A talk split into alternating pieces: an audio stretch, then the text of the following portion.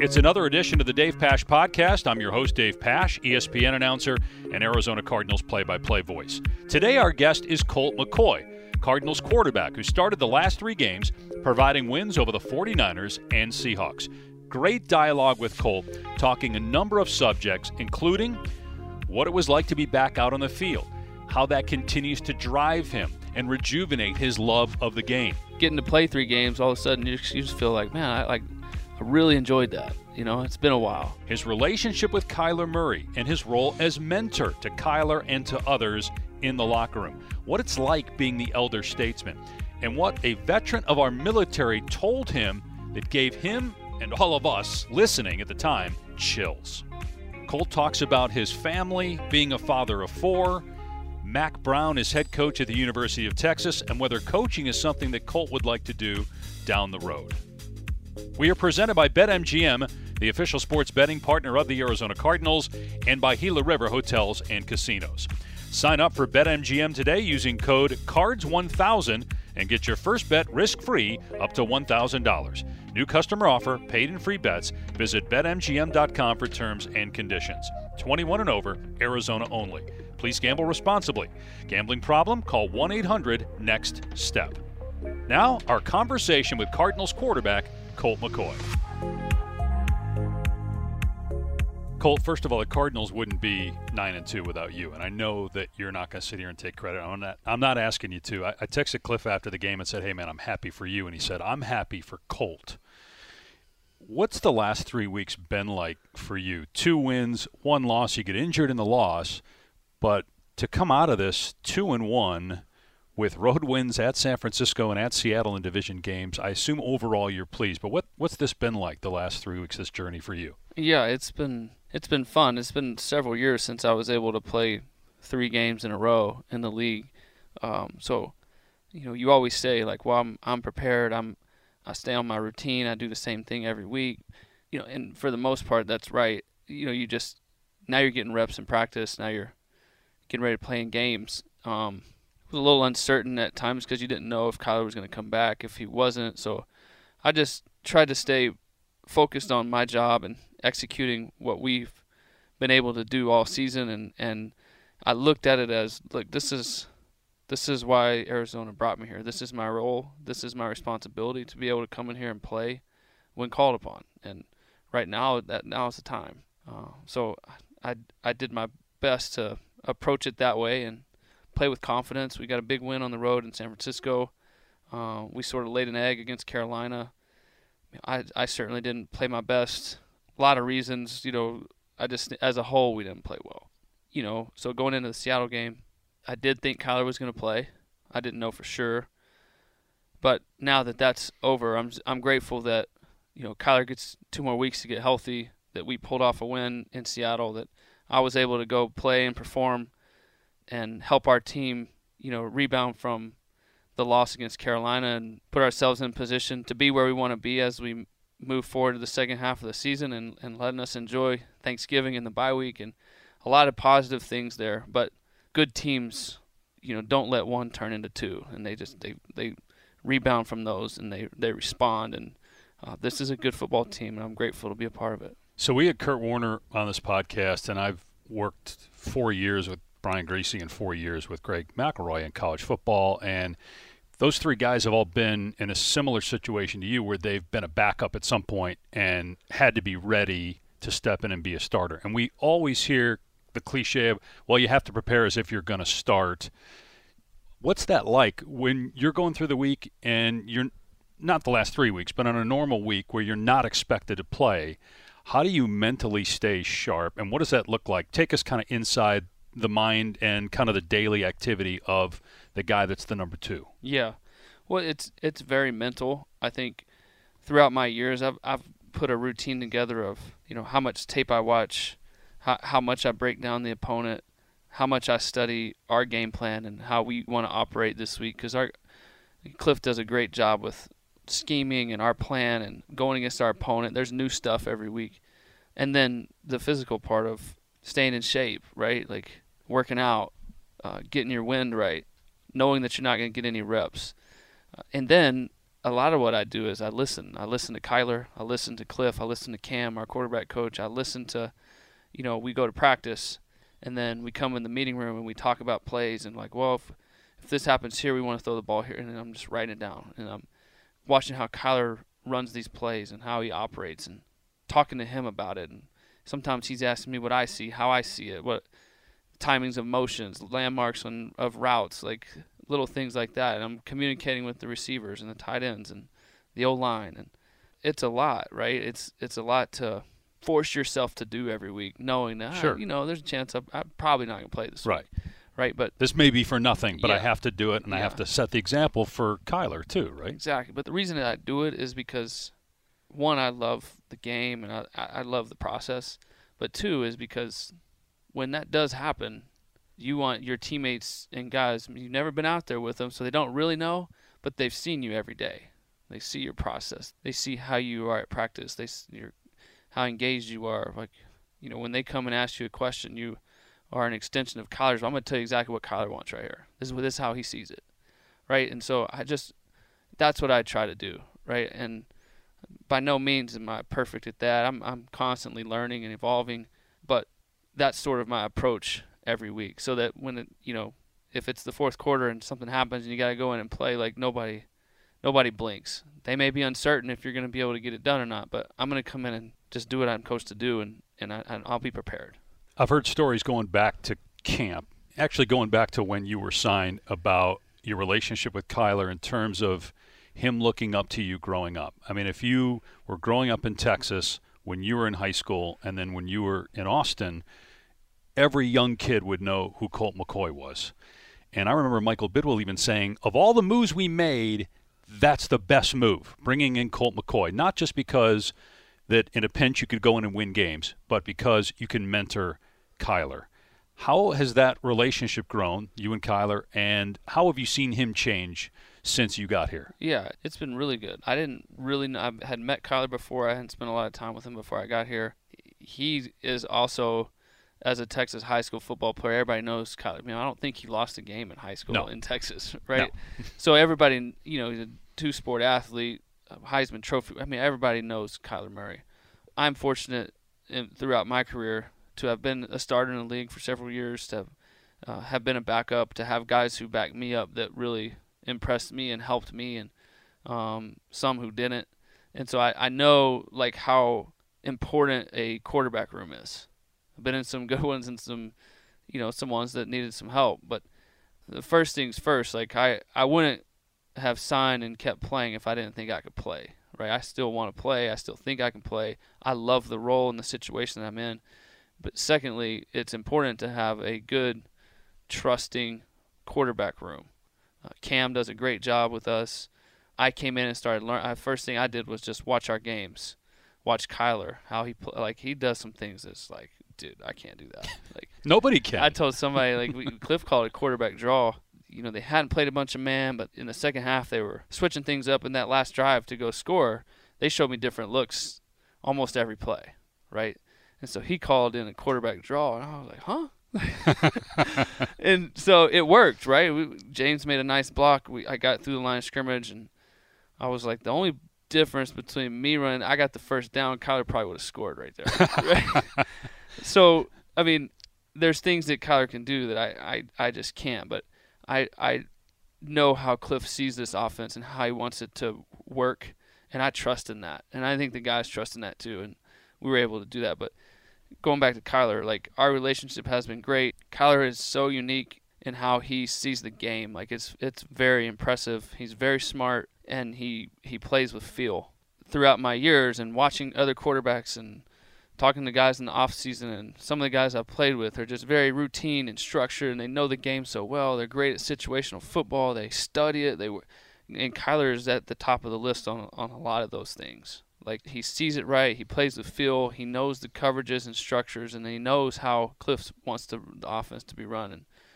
Um, so a lot of the things that that have happened this year is me like me. I'm learning too. Like I, there's some things he does that's like impressive to me, and I want to I want to incorporate some of that if I can.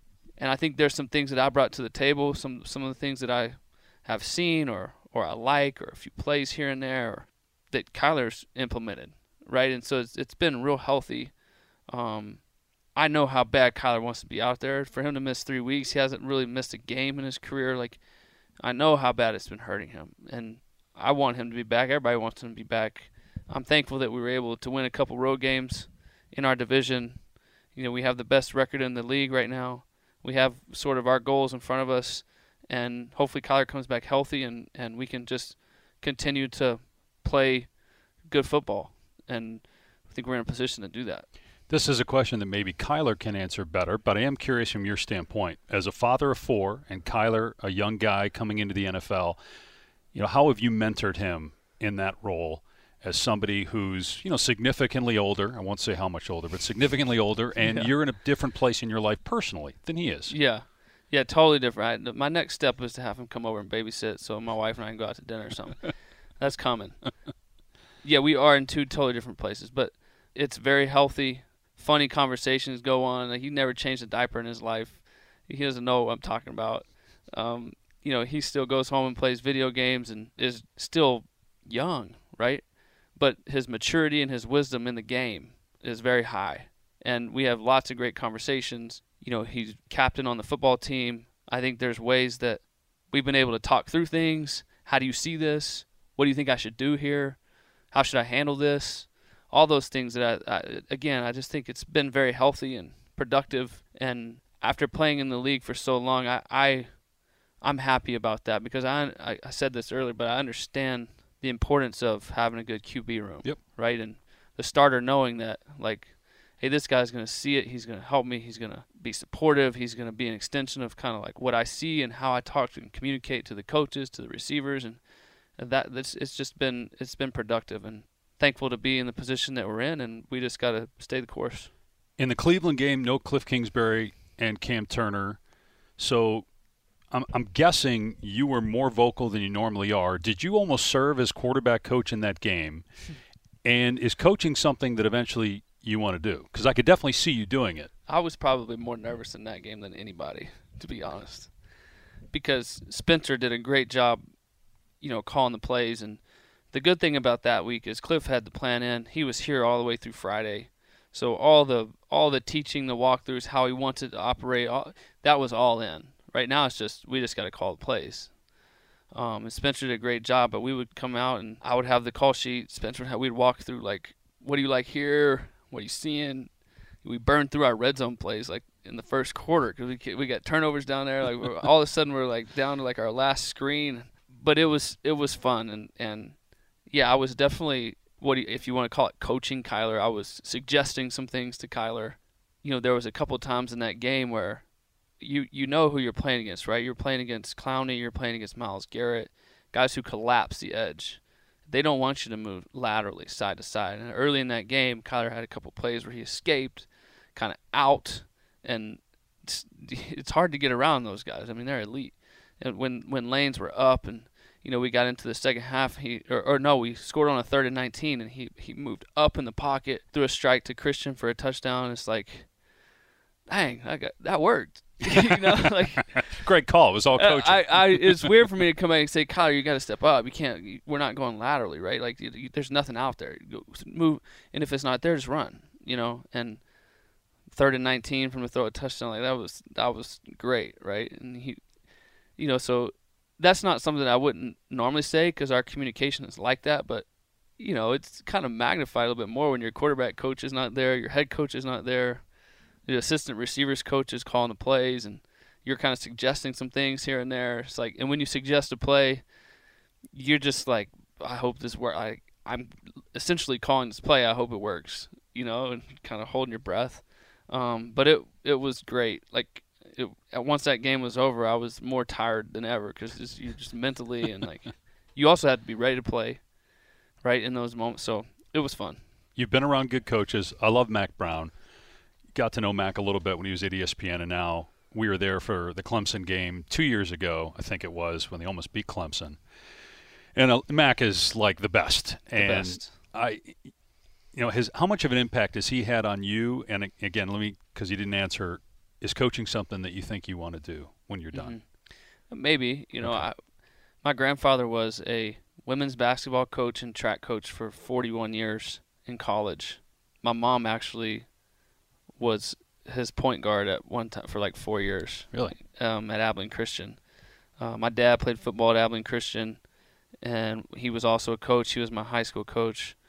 Um, I know coaching is sort of in my family, um, and so I I definitely am not shutting the door to that. I think that could be part of my future for sure. I do love the game. I love studying it. Uh, you know, there's so many good coaches here too. Cliff, Jeff Rodgers, who's so so smart situationally, situational football. You know, I learn a lot from him. Ask questions. Uh, Cam Turner's seen a lot. Like there, there's some there's some coaches here that just really good to bounce ideas off of, talk to. Like I, I, I see it the I see it the way they see it. And then playing from Coach Brown in college, um, I was there for five years. We won a lot of games. I'm fortunate to be on good teams there. Coach Brown sort of coached me just like my dad. You know, when my dad dropped me off, he was like, "He's all yours. He's ready." you know, so talk to him like I would talk to him. So he he never held back on me for sure. But it it was great. I I learned a lot and and grew up a lot and thankful to have played with him and the staff that was there was pretty consistent the whole time I was there. Coach Greg Davis.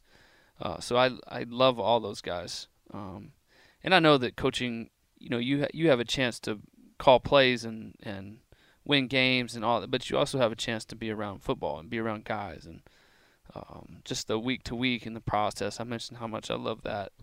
Um, so and you could do this for a long time. You could keep. I mean, being in a situation you're in with the Cardinals, you could do this for five yeah, more years. You yeah, got yeah. guys playing into their 40s now. Yeah, I think that's why I'm not like thinking about coaching that much because sure, I still, sure.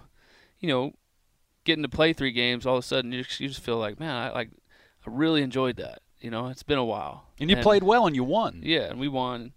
There's nothing better. Like losing sucks at any level, but in the NFL, it's just it's just magnified, right? And winning is why we do it. It's fun. It's you know, there's a like plane rides home from division road games after a win, or just there's nothing you can't explain it. There's just nothing like it. And so, all those things are great, and and uh, but we'll see. I, I'm not going to shut the door to it. I think, you know, you mentioned I have four kids. Like football does require a lot of time, and you know, part of my routine is I I try to do everything I can here. I get here early so I can go home and read books to my kids and bath time and bedtime.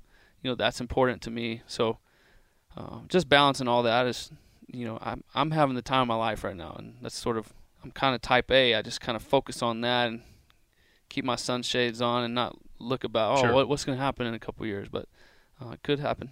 Why'd you pick the Cardinals? How did that come about? I heard a story that Sean McVay recommended you to Cliff.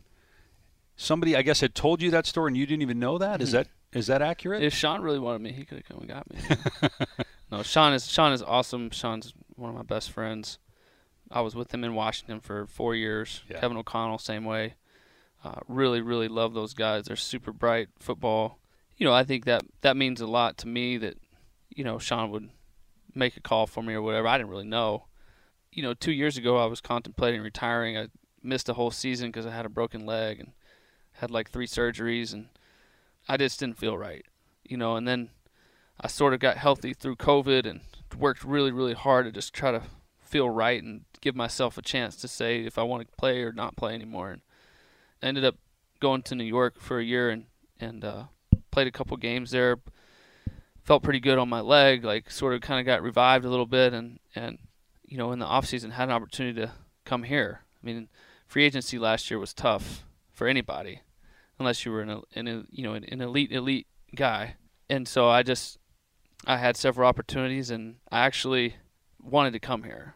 I mean, you don't want to ever just show your cards, but my wife had a baby on March 30th, and Keim had called me like probably a week before, said, "Hey, we want you to come in on the 30th. You know, I'm out of town. We've got all these COVID protocols, but we really want to host you. We want to, we want to bring you in." I was like, "All right, you know, let's play it by ear." My wife, you know, she's pregnant. We, you know, we the due date's like it was the due date was like April 5th or something like that. I was like, so if you know if something happens, I'll keep you posted. But I think that'd be great. And there was a couple other teams calling me at the time, wanting me to come before that because they knew that I was going to come out here on the 30th. And so all of a sudden, the 30th rolls around, and my wife's like, I think I'm having a baby. Like, I'm like, okay, well, let's go. So she has the baby early in the morning, like 2 a.m. of the 30th. My flight leaves at like 7. Hmm. So I don't bring it up. And she has the baby. We're all excited. Everything's here. And she's like, what are you doing? You got to go get on a plane. I was like, no, it's like I can't do that. She was like, no, I know you want to go to Arizona. Why don't you just, why don't you just go? Like, give me some time. I'm gonna stay here because you you couldn't have visitors. This is her fourth kid, so she's like, just let me have my space. I, I will just, I can just rest. I'll give the baby to the nurses. She's a pro. She's you can go this. and then come back. Like I know this is this is, we all have been praying about this, and we, we Yeah. you know, and so I did. I left. I went. I got to the airport. I didn't sleep. I slept on the plane. I got out here. They hosted me. It was great. I ended up signing, flying back, and just flew back and took the same Uber back to the hospital and stayed there for another day and then went home. And that's kind of, you know, so I, I felt like it was the right thing, the right move. Kind of meant to be. And I'm very fortunate to be here and uh, have loved this season and this team and the things that I've learned as a player, the things I've learned as a person, um, being around Cliff and Cam and our offense. Like I, I, I'm just, I'm in a good place. My occupation obviously is different than yours, but like this is my 20th year with the Cardinals. I got this job when I was 29. I was in such a different stage of life 20 years ago than I am now. I got the ESPN in 2003. I've been there 18 years, and when I got hired, like, you know, I was kind of like the up and comer, and they'd put me with some of the older veterans, and and then after time, I started working with a lot of the younger guys. I mentioned Greg McElroy. He was 28 when uh, they put him with me about six or seven years ago, and so my role has changed over time. I love it. I love all the people I get to work with, and I still get to work with people that are more established. And you know, I work NBA with Hubie Brown, who's 88. It's incredible what It's he's doing at his age. My question is, have how do you embrace? Because you were again great legend in Texas in high school, at University of Texas. You go to the national championship game, and then in the NFL, high draft pick, third round starter. Now your role has changed. How do you embrace kind of being a leader? Uh, in the different stage of your career, I know you talked about that a little bit. I'm just wondering if you can go a little bit deeper on that one. Yeah, I think when you're in college and you're starting and things are going great, and you, come to the NFL and you start for a couple different teams, and you kind of it's kind of it's easy to be a leader at that. It's easy to be who you are, and and you're kind of the voice, and guys listen to you. I, think I've had a big transition of understanding the term leadership just by being the guy who's not on the field, right? The guy who's kind of behind the scenes, and um, I sort of see it as like the glue, right? You, you're talking to receivers, you're talking to linemen, coaches, Kyler, and you're you do it all from the standpoint of you understand what it's supposed to look like, how Cliff wants it, how Kyler sees it, um, and so I, I, I enjoy that. Like I I enjoy doing all that. It helps me learn the game. It helps me understand the game. It helps me relationships with guys on the team. But it's it's different than when you're on the field and you are calling the plays and you're making the plays and you're leading the team. Like it's two different roles, but in the same leadership category. And I went back to UT for a practice probably five years after I had graduated, and our practice fields at UT are named after this guy Frank Denius, who's recently passed away. Mentor of mine, um, very successful in life, but w- at 17 he stormed the beaches of Normandy. Right, kind of went went in, enlisted. He was too young, but served our country. All he's just a very very. He was probably late 80s, maybe 90 when we were sitting there talking, and he asked me, he said, "Well, Cole, how do you, well, how would you define leadership?" And I'm sitting there thinking like. I didn't do anything when I was 17, right? I, like, and so I gave a few cliche answers, you know, encouraging, motivating, you know, doing the right thing all the time.